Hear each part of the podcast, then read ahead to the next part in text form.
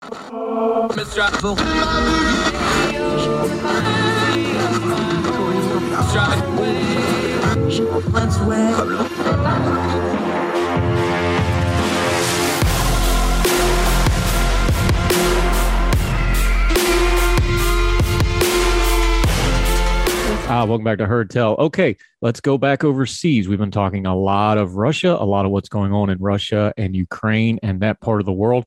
Uh, turning to another one of our Young Voices partnerships, uh, Cassandra Shand. Uh, she has an impressive resume. Uh, she has been writing all over the place about different things. Uh, she studies foreign policy. Uh, she studied it at Cambridge. She liked it so much, she's now studying it even more over at the University of Chicago. She's a UCLA grad. How are you, my friend? I'm doing good. Thank you. I'm happy to be here. And me proudly representing the Summersville extension of Glenville State College Community College. Uh, will try to keep up with you as best I can, as long as you promise to use small words and talk slowly. um, let's let's back up because we have a habit, especially an American audience, especially American media. We just jump on international things when it pops on our radar, and we lose the context of it. So let, let's do a little background here. Russia's uh, on the borders of Ukraine on four sides surrounding them. That didn't happen in a vacuum. That happened in a sequence. So let's back up a little bit. Where do you think this crisis really started? We know Putin's a thug dictator and a bad actor and all this stuff. Where did this really start? Because we know about Crimea getting invaded in 2013. We know Belarus coming into the fold a few years ago. There's a lot of moving pieces that added up to this. We know the oil and gas part of it. Where do you think the genesis of this really is at? Um, yeah, so I think, uh, I mean, a lot of experts might point to, I mean, the Crimea invasion itself. Um, I think in the past few years, one of the big things uh, has been the Nord Stream 2 pipeline. I think that kind of uh, the current administration's um, like kind of like tacit acceptance of the pipeline's creation. Um, while, I mean, while sanctions are still in place, that kind of created a pathway for Russia to say, well, okay, um, yeah, we're going to go for it. So I think that's kind of what's um, kind of really rehashed Russia's interest in Ukraine. Yeah, and one thing we're always talking about is uh, geopolitics. You always want to start by just looking at the map. Uh, you mm-hmm. can usually get a lot of your answers that way beyond all the politics of it. Ukraine is uh, the USSR always called it the breadbasket. It's a natural resource rich area, oil and gas. If you look at the map, all the pipelines, if you're going to get gas and stuff into uh, Europe, have to go through the Ukraine. And with Nord Stream 2, it bypasses that and go into Germany. And that's why that became such a big deal. Going through Ukraine right, Ukraine right now is the only is kind of the only I'd say like the only real safeguard uh, Ukraine has from like for open season for uh, Russia Russian aggression. So um, I think that's why a lot of Ukrainians, uh, the Ukrainian government was so upset um, at Nord Stream 2. Um, and I think that um, the West, while very vocal, was not vocal enough in the past year and a half or so. Um, and I think that's why we've seen a lot of movement since at least spring of 2021. Especially when we go back to some even more uh, past history at the end of the USSR, when Ukraine became independent, they had uh, nuclear weapons from the USSR that was there. There was a lot of military bases, obviously the Black Sea bases that are now back in Russian control because the Crimean Peninsula. The promise was they were going to give up their nukes, and the West, especially NATO, especially Western power, especially America, we would protect them if Russia ever came calling. Here we are 30 odd years later. Here we are, and that dynamic has played out very differently, hadn't it? Absolutely. We also had the 94 Budapest Memorandum where uh, the US, UK, and Russia. Um, all three of us agreed on, on the Ukraine's borders. We, we agreed on UK, the Ukraine sovereignty. Um, and here we are. So um, a few lines have been crossed for sure. Now, crossing lines, when, when we're talking about international policy, there's a big historical component. Historically speaking, when you have a, a person like Vladimir Putin who has absolute power, who has ambitions, uh, they tend to work off learned behavior.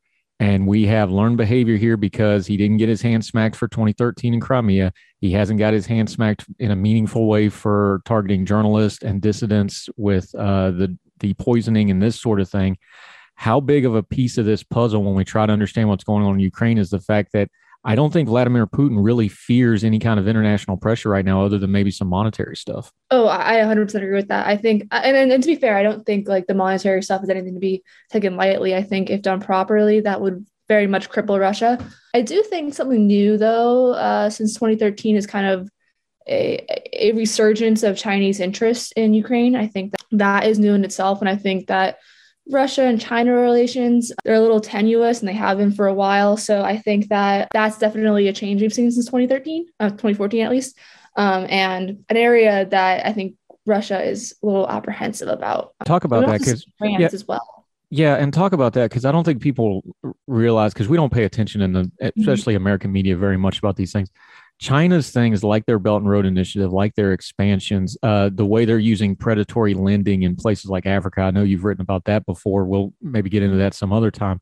They're expanding. So when Putin's just looking at a map, he's like, well, wait a minute, you're expanding, but now you're getting into my backyard because he sees the Ukraine. He still has that imperial uh, mindset as an old KGB guy. Is like, no, wait a minute, that's mine and there's a big element of that here too isn't it?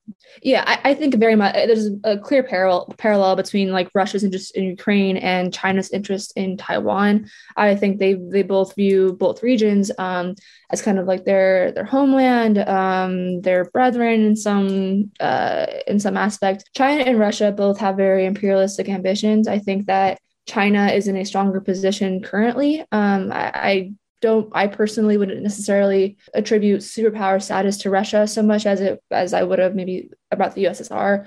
Um, so right now, I think that they both have very similar goals in mind. I think China does. China has a lot of investments in Ukraine. A lot of, or China is the Ukraine's largest trading partner. It's a uh, they're heavily tied. Um, Russia's aware of this, um, and, and they can't. They're kind of walking this fine line of being like, okay, great, we kind of have Russia or China on our side with uh, supporting us with the with Crimea, but also China wants to be more invested in Ukraine and not us. So it's it's this kind of re- weird uh, tug of war that I, I think uh, really puts Russia in an uncomfortable in, in, an uncomfortable position. And so I think um, so I think areas where uh, we can kind of increase Ukraine's security. I think pitting Russia and China at each other with the Ukraine issue that's in America's best interest, which is why I think Ukrainian sovereignty is incredibly important. As long as Ukraine exists, there's a point of hostility, clear hostility between uh, Russia and China, which plays out in America's favor. How much of this is economic? Because we know the territorial manage, we know the we know the prestige, we know that Putin really wants that reunited USSR because he feels like it was robbed from him. This is just a lot of economics. So, like you said, the thing that really differentiates Russia and China is we kind of talk about Russia's military being a paper tiger. It's not that their military isn't capable, it's that economically their military is disproportionate to what their economy can handle. When he's looking at the Ukraine, we already talked about it being the breadbasket of the USSR this is a huge economic piece. If Russia is going to expand influence, they just have to have those economic models.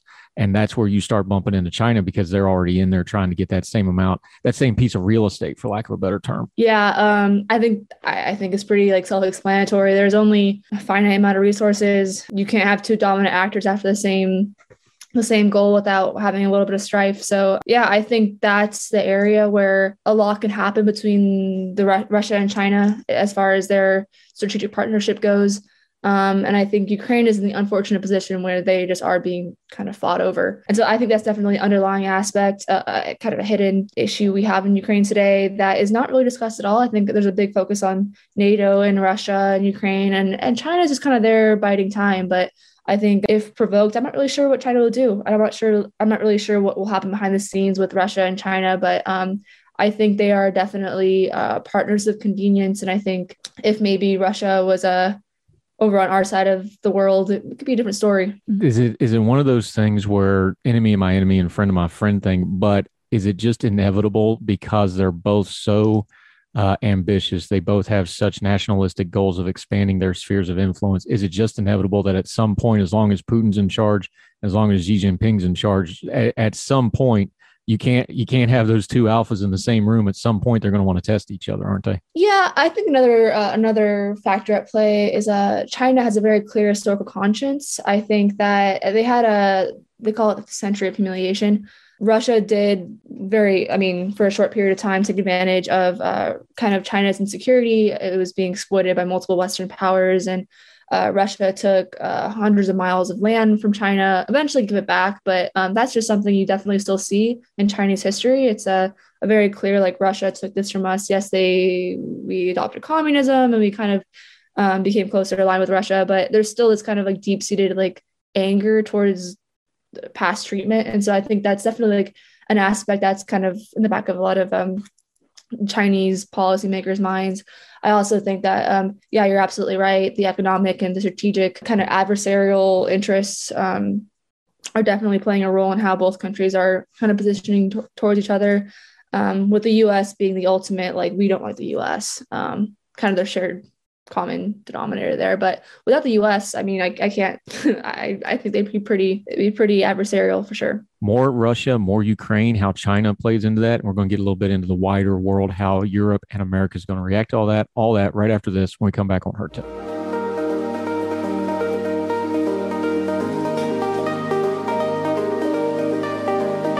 Uh, welcome back to Heard Tell. We're talking to Cassandra Shand, uh, Young Voices contributor, uh, Cambridge graduate, University of Chicago student, because you're a glutton for punishment and want even more learning. Talking a little bit foreign policy. All right, Russia and Ukraine. I just cannot overlook the fact here, and the Western media hasn't been talking about this, but I don't think it's accidental that this is all happening right after Angela Merkel leaves the scene. She was kind of the one person in Germany that that kind of had Putin's number, would push back on him, not not in ways that the West probably liked, but they didn't like each other.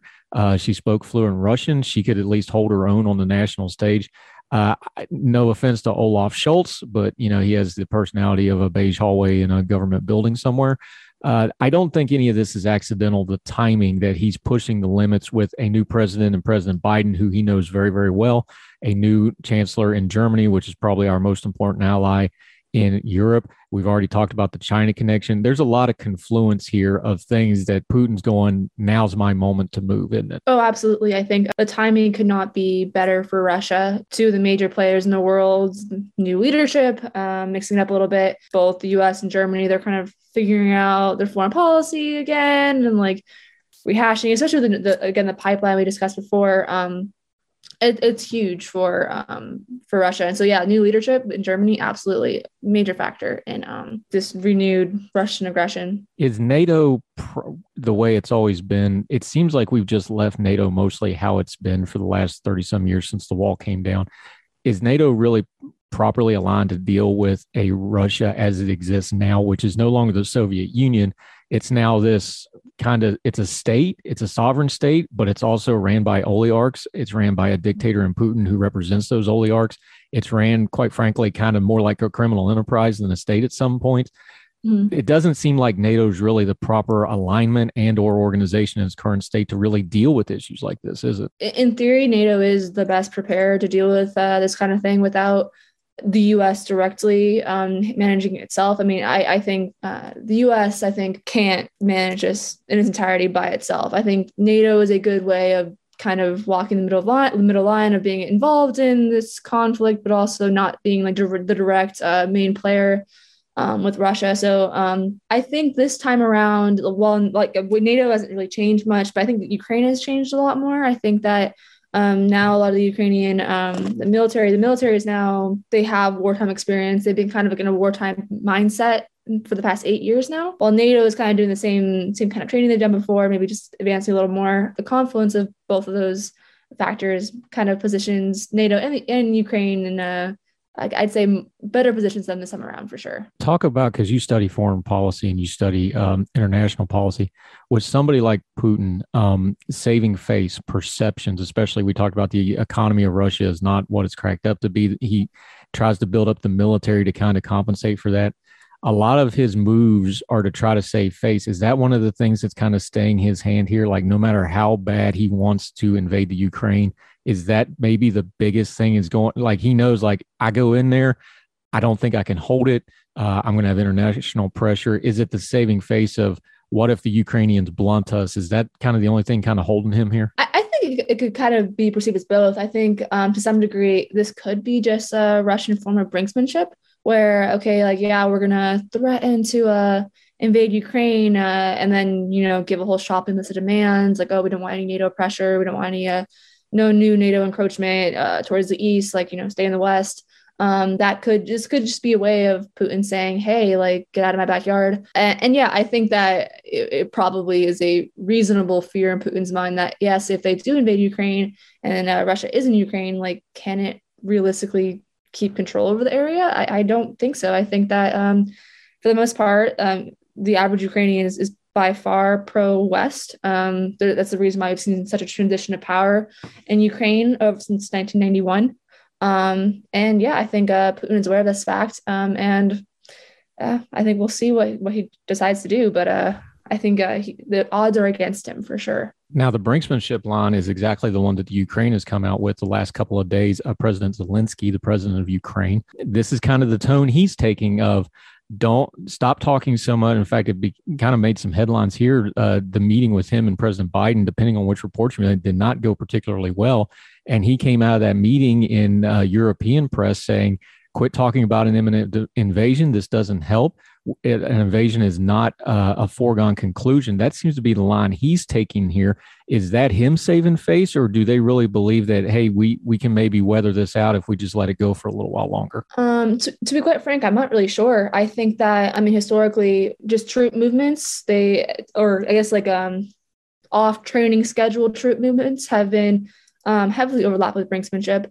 Um, so if this really is just like a repositioning of troops and they don't invade, yeah, it's brinksmanship. But I mean, I think like, the real tell here is whether or not um, Russia decides to go, you know, cross the border. And um, I, I, do think, I guess, that one other factor is Belarus. I think that uh, considering uh, Lukashenko is a lot more pro-Russia, it makes the brinksman brinksmanship argument all kind of more fragile. But um, uh, yeah, I think Zelensky is probably uh, more on the nose here with uh, Russia kind of. See, the Belarus thing, I think, is the one that people aren't really because it wasn't that long ago. This is only a couple of years ago. Lukashenko basically stole an election. Uh, everybody outside of his circle and the backers and in the Kremlin said he stole this election. This is one of those things when you're trying to explain foreign policy to people that certain things matter that one really mattered because now he's a wholly owned subsidiary of Putin. And if Putin wants to drive on Kiev again, geopolitics starts with a map. All you got to do is look at look at Belarus. He can drive straight down into Kiev from the north now instead of the heavily fortified eastern border. That's one of those things that really, really mattered. And they just didn't we didn't do a lot of supporting of something that everybody admitted was clearly wrong there. Oh yeah, no, I 100% agree. I think uh no conflict in foreign policy. It's isolated. Everything is related, especially when you have such uh, closely drawn borders of post-Soviet states. It definitely irks Putin on a, I think, like a on a personal level that um, you have Ukraine with all these pro-democratic sentiments. I think he really wants to go back to Yanukovych era. Uh, that was like the pre, like a pre-2014 Ukrainian president. Um, very pro-Russia, and I think it, it really kind of uh, frustrates him that the Ukrainian people have like so far heavily, heavily rebuked um, Russian influence. And I think, yeah, um, he in an ideal world, he obviously would want a uh, Ukraine that kind of operates like a uh, Lukashenko-run Belarus. Yeah, the old Soviet Union, in a lot of other words, without the pretense oh, of the communism. What's your read on Putin? He's getting up there in age. Uh, he's president for life. We he, he's figured that out. So he's never going to leave power until he dies or he gets overthrown. The former is probably going to happen before the latter what what's your read on him? Because when you look at the economic situation, you look at the military situation, you look at China, even with a very distracted U.S. Is it fair to say that Russia's kind of bumping up against the the limits of its expansion of how much influence and, and expansion it can have here? This, this seems like a, almost a tipping point with the current state of Russia. Of I don't think they can go much further in world uh, influence than what they're going here, and this may very well be the point where if Putin doesn't handle this right, he could really lose a lot of face and start to lose internal control as well, couldn't he? Oh yeah, I absolutely agree. I think um, there's a reason why the U.S. is pivoting towards Asia, and I also think that like a a uh, democratic Ukraine is kind of in Putin's favor. He can play this really uh, okay. I really don't want the U.S. Uh, the evil U.S. whatever, but in reality, like if he focuses on the Ukraine as like the as a a real moral impetus for um, Russian aggression, I guess. Yeah, he uh, he kind of appeases his base I mean, like, yeah, Russia is strong. It's a prioritizing first. It's a um, more broadly that I, I think Putin is um, a little concerned about the state of his domestic affairs um, and his um, capacity for international dominance, um, which is why I think the U.S. has quite handily pivoted towards Russia, with the uh, exception of NATO influence in Europe. I think that Putin, in many ways, like it could be kind of like a Falklands thing for Putin. It's like, okay, great, like this is our this is our sustained conflict. Um, this is really important for us um, and you can kind of increase domestic uh, create more positive domestic sentiment that way and i think for the us this actually works out very well i think we want a free we want to keep a free um, Ukraine for as long as possible because as long as Ukraine is there, Putin is more frustrated with the fact that Ukraine is free then the US is just sitting over here and dominating. I think that's his priority is Ukraine, then US. And I think um, the longer that Ukraine is free, the more Putin is going to try to flex his muscle around Ukraine to the benefit of the US. Does Putin climb down from this or does he invade, do you think? I don't think it's it's in his direct influ- interest to invade currently. I think that um, he needs to sort out, uh, sort out a lot of different factors in the present. I think that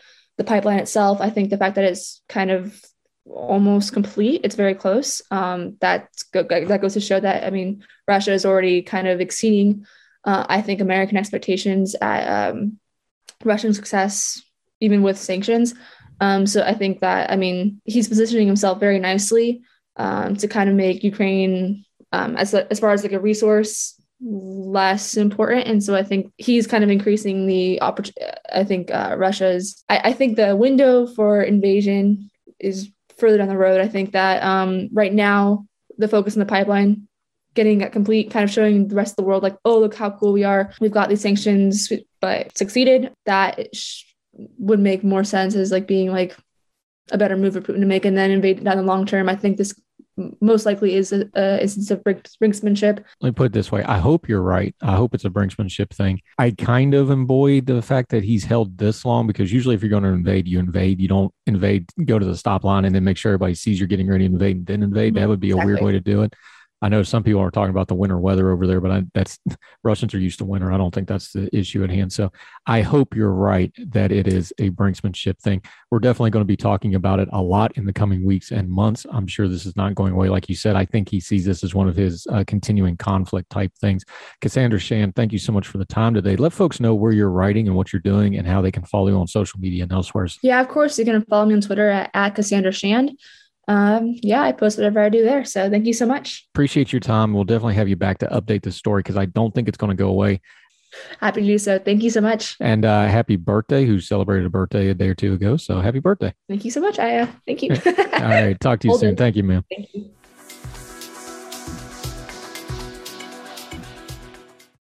Without the ones like you who work tirelessly to keep things running, everything would suddenly stop Hospitals, factories, schools, and power plants, they all depend on you.